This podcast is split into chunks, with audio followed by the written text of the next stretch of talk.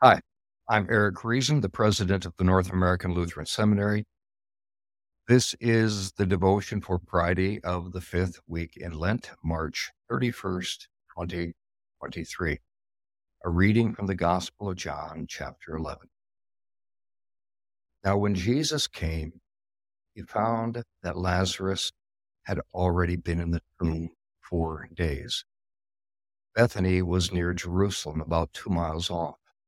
Many of the Jews had come to Martha and Mary to console them concerning their brother. So when Martha heard that Jesus was coming, she went and met him. But Mary remained seated in the house. Martha said to Jesus, Lord, if you had been here, my brother would not have died. But even now I know that whatever you ask from God, God will give you. Jesus said to her, Your brother will rise again. Martha said to him, I know that he will rise again in the resurrection on the last day. Jesus said to her, I am the resurrection and the life. Whoever believes in me, though he die, yet shall he live. And whoever lives and believes in me shall never die. Do you believe this? She said to him, Yes, Lord, I believe that you are the Christ, the Son of God, who is coming into the world.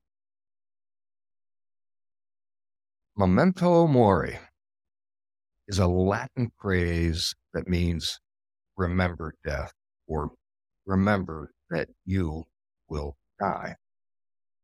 It's good to remind ourselves of this fact that we will die and everyone we know and love let me explain.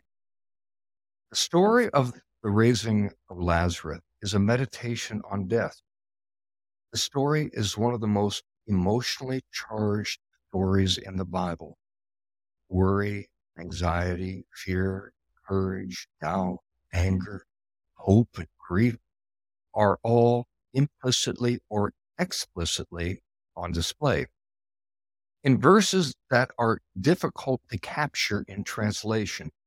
Jesus is described as, I quote, being deeply moved in his spirit, greatly troubled.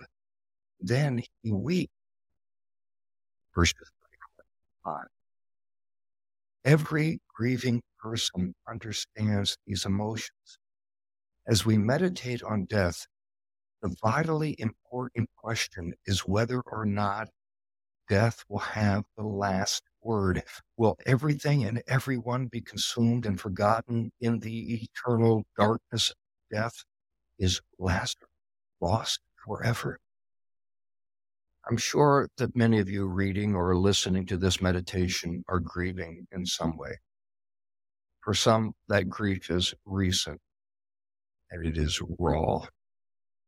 You're feeling the emotional anguish the death of a loved one, or perhaps you personally are going through a serious life threatening illness. Questions surrounding the reality of death can no longer be avoided. Memento mori. So, without trying to sugarcoat bitterness or place a religious band aid on a broken heart, can we look into death's darkness without falling into what Martin Luther called the great and shameful sin of despair? In the darkness, can we begin to see the eternal light of God because we have come to know that God's love is stronger than death? The story of Lazarus is a meditation on death, but it is also meditation on the love of God revealed in Jesus in Christ Jesus, we see the light of divine love, which is stronger than the darkness, death. Jesus said, I am the resurrection and the life. And everything is changed when we meditate on the darkness, death, and the light of Jesus. Memento mori. Let us pray. O eternal and most gracious God, you permitted darkness to be before the light in the creation. And yet, in the making of light, you so multiplied it that it enlightened even the night.